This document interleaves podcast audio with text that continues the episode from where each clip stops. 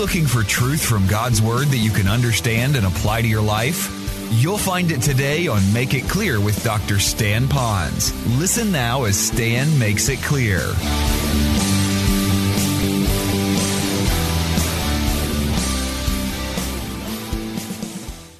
Complete control of my life. I am surrendering my mind, will, and emotions to you, Lord. I said, once you make that decision, the rest of them become a lot easier. So we can play games with you got to stop this, stop that, but if you haven't done this first, the rest of it, we're going to be facing this next week and the week after that. And The rest of our life, we'll be struggling with these things. So we've got to come back to say, is he the Lord of my life as a Christian? And that's why last week we had that very unusual service in here when I changed all the chairs in here. And we put the communion table in the center. We had a very unique communion on the intimacy with God. So now let me go quickly. What do we say yes to? Here's a couple of things, a few things you might want to jot down. Very simple. You already know them, you're adults. But the first one is to say yes to sex in marriage. And I'd like to put that down because the Bible does talk about that in other places about the importance of sex. And I believe I could make a case for the frequency of sex in marriage. Now, we're not talking about those who are physically unable to do that because of injury or illness or something else, but we are talking about the frequency of it. Now, you can go to any book you want. They'll tell you what the frequency should be if you're this age and you're this age and this age.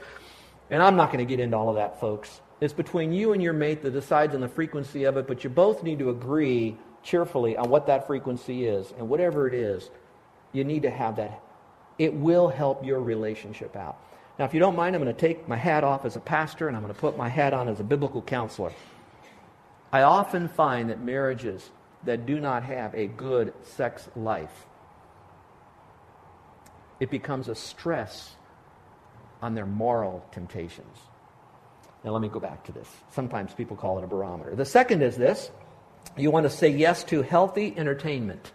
Now, I left a very broad stroke with entertainment. It could be anything from having a lot of fellowship with Christians to doing things guys with guys and doing some stuff that's man stuff and ladies, you're doing your lady stuff together. But it's stuff that's healthy and it's filling your soul and you're doing things to add value to other people and you're doing things that are godly. So it's not like you and your wife um, closing the door and turning on a porn movie at night. It's not you going out and doing some wild and crazy, whirly, fleshy things and wanting to know why you're so easily tempted. So it's doing healthy entertainment. Number three would be simply waiting until you're married. Waiting until you're married. And then finally saying yes to God's perfect plan. Now, a lot of you would like to write that down, but I'd like to take it to another level saying yes to God's perfect plan, especially in your sexual morality. Now, watch this. When everybody around you isn't. It's easy to say yes to God when you're hanging with your brothers and sisters often in this church that are walking with God. But when you're hanging around others in a secular arena that they're telling the jokes and they're passing it around and they're giving numbers out and you know the scene, it's easy for you not to. But it's that man or that woman who finally has come to, in my opinion, my humble opinion, a point of maturity that says, I'm not going to let all the world tell me or dictate to me what my value should be at that moment. I have set my, my course, my face like a flint, and I've said, This is my value system. So even when all the world is doing the wrong thing, all the Christian world that I might hang around with might be doing it. I'm not. Let's go a little bit further now. I want to talk more about this by answer by the second truth that we need to have, and that is the the truth to trust the truth about your body. About your body. Let me read this part here. It says this Each of you should learn to control his own body in a way that is holy and honorable. That's what one translation says. So here's the first one Your body is holy. You want to fill that in? You can write it down. And I know for some of you that's a shock because when you uh, stand naked before the mirror as you get out of the shower or the tub, you look at this thing. Maybe I shouldn't do that. Let me just stand behind here. I'm too embarrassed. And you say, Boy, is that flabby. Boy, is that wimpy. And maybe before you get in, you could say, Boy, is that dirty. And then there could be a few of you that might say, Oh, stud muffin, you know? And you're like that. And, and that's, okay. But but I, would like you to do one more thing. I'd like you to add another dimension that really is the one that should cover all of that, which is this. When you stand before that mirror, you look at your body as a Christian and you say, This body is holy. This body is holy. This body was bought with the blood of Christ on the cross according to 1 Corinthians 6:19. Therefore, I need to glorify God with my body right here. My body is holy. It is an instrument, tool, not a toy, to be used to add value to others as I bring glory to the Lord. It's an instrument of righteousness. It's my body. And I need to then give it unto the Lord. The second word in that passage says this a way that is holy and honorable.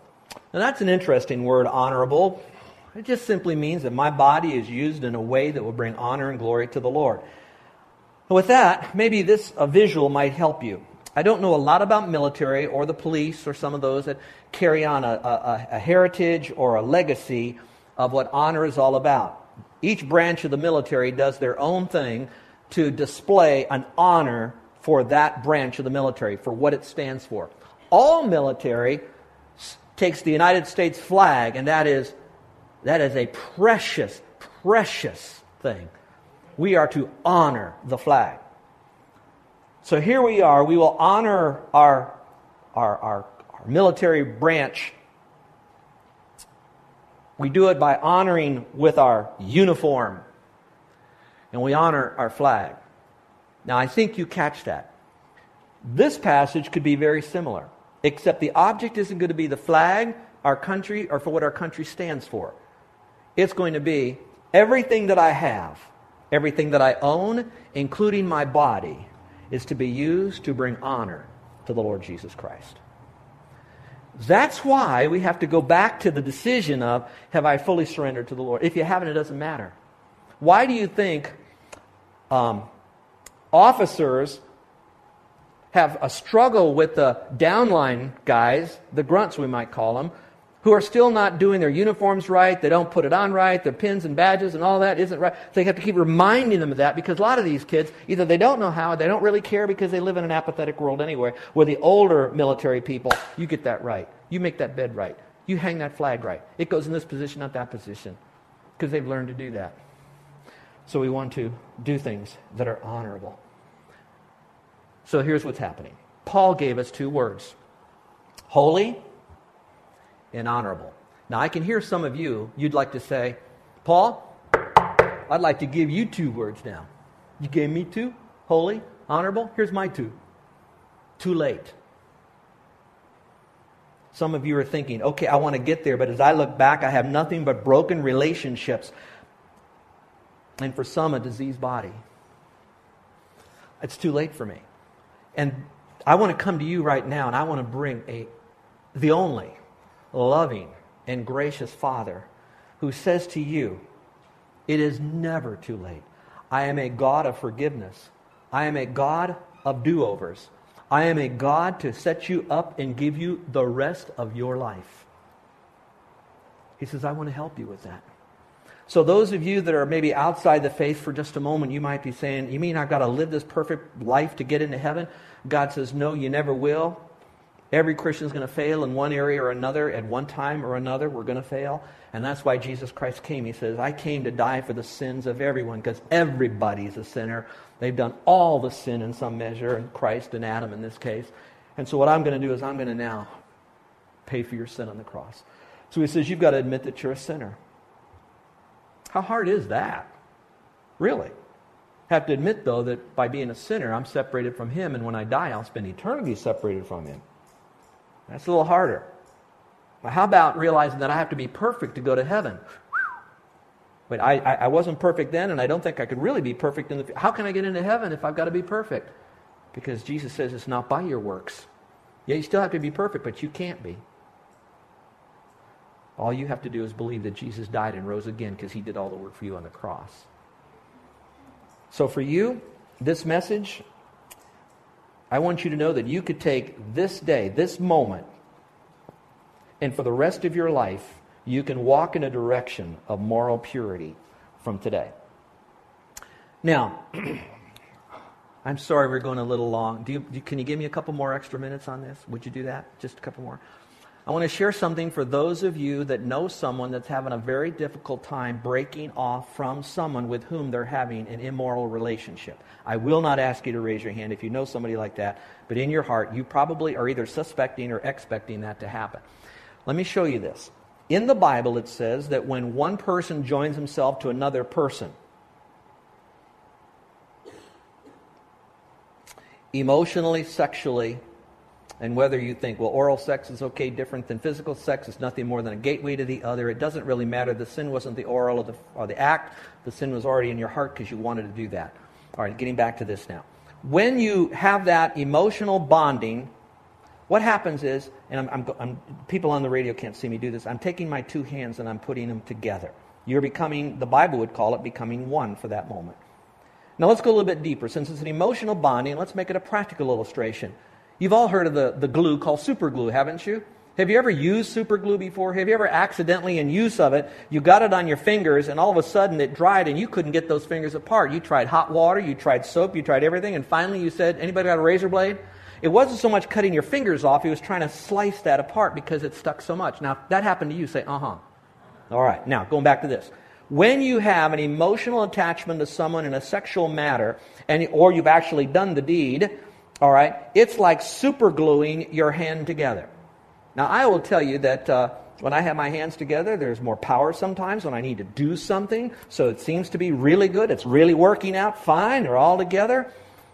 But because it's not the right relationship, because it's sexual immorality, we've already spoken about all the different ways, you might come to a point in your life, hopefully, that you now say, I have got to separate for the reason of becoming righteous. Not because I don't like them, they don't like me, it's not good for our relationship, I'd like to go on with my life, I don't want them to be in my life any longer, it was good while it lasted.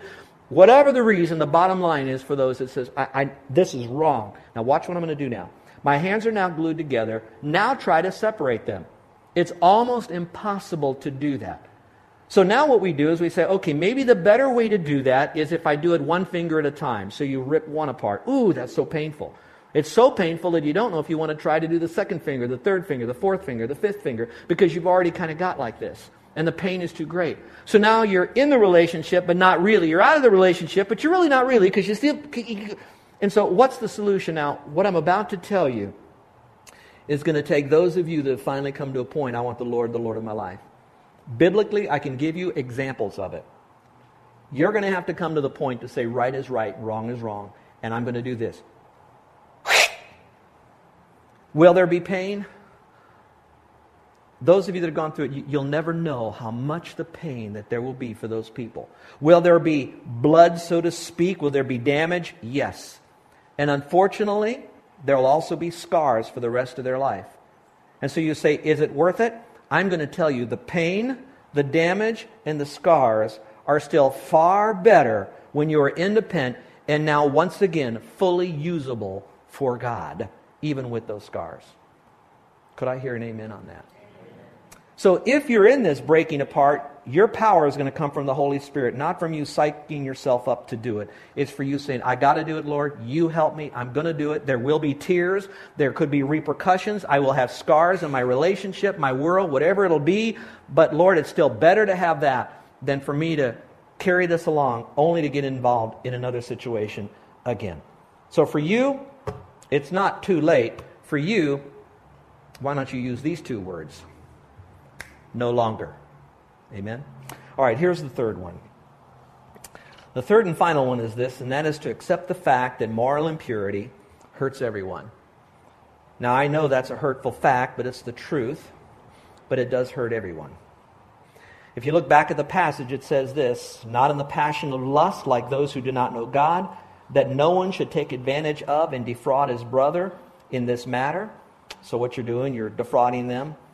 So, some people say, well, adultery, that's obvious. When I have adultery, my wife will find out about it, my husband will find out about it, my family will suffer, maybe those that are in my friendship base, maybe my parents will know. Yeah, I realize there's going to be some problems in there, so that's a, that's a real issue, and I know I'm going to hurt them. And some of you might say, you know, I really am only hurting myself, but hey, it's only my life. I can do what I want. If I want to hurt myself, it's okay because the pleasure I get from it is greater than the hurt that I have right now, so I'm going to keep doing it. So we, we tolerate it. But now, if you don't mind, I want to speak to you single people for a second, just for a second. And maybe for those of you that are thinking to get out of a marriage and get into something else. Listen very carefully. When you enter into a morally impure relationship, when it talks about defrauding your brother, when it talks about hurting them in some measure, we're going to talk about premarital sex. What's happening now, and I'll use it from a masculine point of view, a guy point of view. You're single now, and you're messing around with another single woman, but you're not married. You know what you're really doing? You are messing around with another woman's husband to be. Did you catch that? And when you flip it around the other way, gals, you are messing around with a guy who someday will be another woman's husband. There was a great guy, lead, Christian leader, who gave his life to helping us deal with problems in our life. He said a very profound statement. I don't want you to cast it away. I want you to think about it. Don't try to rationalize it away. You may not be ready yet to own it, but I'd like you to at least seriously consider it. Here's the phrase The seeds of a poor marriage are often planted this, in the soul of the immoral date life. Maybe some of you are struggling in your marriage because even with the one you're married to now, you had moral impurity. And maybe you're not there now, but you are. I'm going to tell you that you are dealing with damaged goods. You're, you're damaged the goods, and you'll have damaged goods. Look back at the passage here because there are a couple words in here Go back to your scripture here. It says take advantage. That's the word trespass. Defraud. That's the word covet. Trespass means crossing a boundary, going someplace that you're not given permission. You might say, well, that gal gave me permission to hanky panky. Yeah, she might have given it to you, but her future mate didn't give permission. And they are now going to be one, and you've messed around with her. And then the other word is the word covet. And covet means simply this wanting something for yourself that doesn't belong to you. And that's coveting. There's a difference between lust and love, dishonor and honor, a difference between selfish and unselfish. Remember, love can wait, but lust can't. So, how do you treat your body? If I could give you, Christians, something that you might want to uh, begin to change the attitude of the world, because I'm so tired of the world thinking that Christians are either moral prudes they don't like sex at all. They're a bunch of weirdos, what do you call it, dysfunctional people that are so weird on sex that, man, don't, don't be a Christian because they just put down everything there is about sex. Or they have the view of Christians, man, this is the most scallywag bunch of low-life people. They're Christians. They're sleeping with everybody. Look at all these televangelists and this, that, and the other. And so they have that view of it. If I could, in one sentence, paint the view of what I wish every Christian would do this, that they would absolutely, watch the right words, absolutely love, enjoy, and desire sex. And absolutely hate, despise, forsake sexual sin in their life. I think we'd have as close to the balance as we possibly could be. John 8 29 says this Jesus speaking, I always do what pleases him, the Father.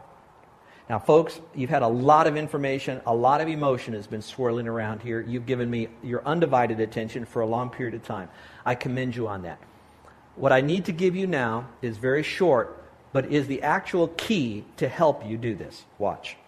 Jesus says, like I just mentioned in Scripture, Jesus says, I do what pleases the Father. If you've trusted Christ as your Savior, then Christ is in you, the hope of glory, Colossians 1. Back into Peter, it says we're a partaker of his divine nature. So the nature of Christ is to please the Father. Christ who pleases the Father lives inside of me. So now inside of me is the power of the Godhead that wants to please the Father. So that means that I don't have to struggle with the defeated feeling of guilt and I can't make it. I'm, I'm trapped. I'm in bondage to sexual sins. It's what I need to do is unleash the Jesus is inside of me and say, I want him to take complete control. We call that the exchange life. We let him do it now. Now, it doesn't mean we sit back and we continue in sin and I'm going to continue doing until He changes me. No, no, no, no, no. That's why it says in Scripture we need to control our own bodies. But how we control it is by submitting to Him and then doing what we need to do. So, what do you want to do to be morally pure? Remember that moral excellence is built every day in every place you go. Remember that it's built on everyday decisions that you make in every place that you go. Remember that it's built on an everyday faith, and I'd like to say a moment by moment faith that what you heard today was right. And what you heard today is something that you want it to be real in your life, moral purity. And then finally, moral excellence is built on the exchange life, allowing the Lord to do it in you. I really love you. I really love you. And if you're still struggling with this, I'd be more than happy to sit down and talk with you. But now on the other side, God gave you the truth. What do you want to do with it? If you've trusted Christ as Savior, choose now to surrender to Him in these areas. Take these truths, make them real in your life by His power for His glory. If you haven't, you still need to do this, but not to get to heaven, but to have the power to do that. You need to come to Him as a broken sinner where you have now failed and go to Him now for the forgiveness of your sin, and He will now give you all that you need that pertains to godliness. Would you trust Him as your personal Savior by faith alone? Let's pray, shall we? With every head bowed and every eye closed. The next time we get together, I won't be speaking uh, like this on moral excellence. But I believe with all my heart that you have enough now to give you the warning as well as the wherewithal to once again live a moral life. Don't do it for your mate, uh, although that would be nice to do that. It's a wonderful gift you can give to your mate that you'd be morally pure. But I want you to do it because Jesus died for that sin of moral impurity on the cross, and he was looking at you when he died there. You, 2,000 years in the future, in the midst of your moral impurity, he was looking at you right when you were in the act, in your heart or deed. And he said, I love you. And my hands are pierced. My feet are pierced. My blood is spilling all over the ground so I could pay for that sin. What you going to do with that? What you going to do with that? Maybe for you, you'll say, Lord, I am a sinner. I know I've done things wrong, and I know that you're quick to forgive if I quickly come to you. And so, Lord, I am coming to you. I, I feel so dirty and trashy. And I mean, it felt good, and I, I don't want to diss the other person. I'm not making them the bad person for whatever part they played in this. I'm just taking responsibility for me. And Lord, I know I need not only help to get out of this thing, to stop it, but I'm going to have some repercussions as I'm getting out of this stuff. And Lord, I need you to help me. I, I, I know I can't put Humpty Dumpty back together again, but, but Lord, I need your help. I want to thank you that you'll give me eternal life. However, you put that into your own words, but would you trust Christ as your Savior? Is there anyone in here today that, by a quiet, uplifted hand, while every head is bowed, and I promise you, every eye is closed, and you'd like for me to pray for you, not because of a sexual issue, but any sin you have in your life, that you now know that Jesus died for that, for it, for you. And now he rose again and you're placing your faith in Him to be forgiven of that sin, having a relationship forever with Him, and being in heaven for eternity. And you'd like for me to pray for you because today's the day that you're settling it. Not by your works, not by trusting Christ and doing good works, but just by trusting Christ. Is there anyone at all? Would you slip up your hand? Anyone at all? It's never done it before. All right, Christians, I am. I'm not going to ask you to raise your hand in this time because I don't want you to think you've sent me a signal that I think you are doing something that would be dishonoring to God in your morality. But I am going to let you have that alone time with the Lord. And, and I still am going to pray for you in general as we pray for one another. And folks, Satan wants to bring me down. Because if he brings me down, this church will be paralyzed for, for perhaps years to come. And the testimony for Christ will be shattered for a while. And so pray for me. Father, we come before you as your humble children, and we are so sorry that we've allowed the world to touch us the way it has in so many ways. And often, Father, we, we believed a, a value system that seemed to be okay and maybe work for others, but we know that in our own hearts it's not right. We've been brought up differently. We've heard things differently. We know what we should be doing. But Lord, it's so hard. We, we step so far out of bounds. And so, Lord, we want to move right now, but we need your help. And so, Lord, thank you for forgiving us. So we look to the past, we grieve it, and we leave the past. We look to the future knowing that we're not going to be perfect tomorrow. We're still going to struggle with these things. But Father, we accept that today that you're in our life and that you're going to help us now as we walk down this new road of spiritual and moral excellence. And so, Father, I thank you for that. I lift up my brothers, I lift up my sisters, and I lift up the next generation of emerging leaders to a life of moral purity. In Jesus' name, amen. Aloha. You're listening to Make It Clear with the teaching of Dr. Stan Ponz, founder of Make It Clear Ministries. Make It Clear is dedicated to taking the Word of God with clarity into every person's world. It is the support of listeners like you who make the ministry of Make It Clear possible. You can provide your tax deductible gift to Make It Clear online by going to makeitclear.org, or you can mail your gift to Make It Clear, P.O. Box 607901, Orlando, Florida 32860. Thank you for helping us make it clear. If you would like to have Dr. Ponz speak at your church or event, please send us an email at tellmemore at makeitclear.org. Thank you, and remember to make it clear.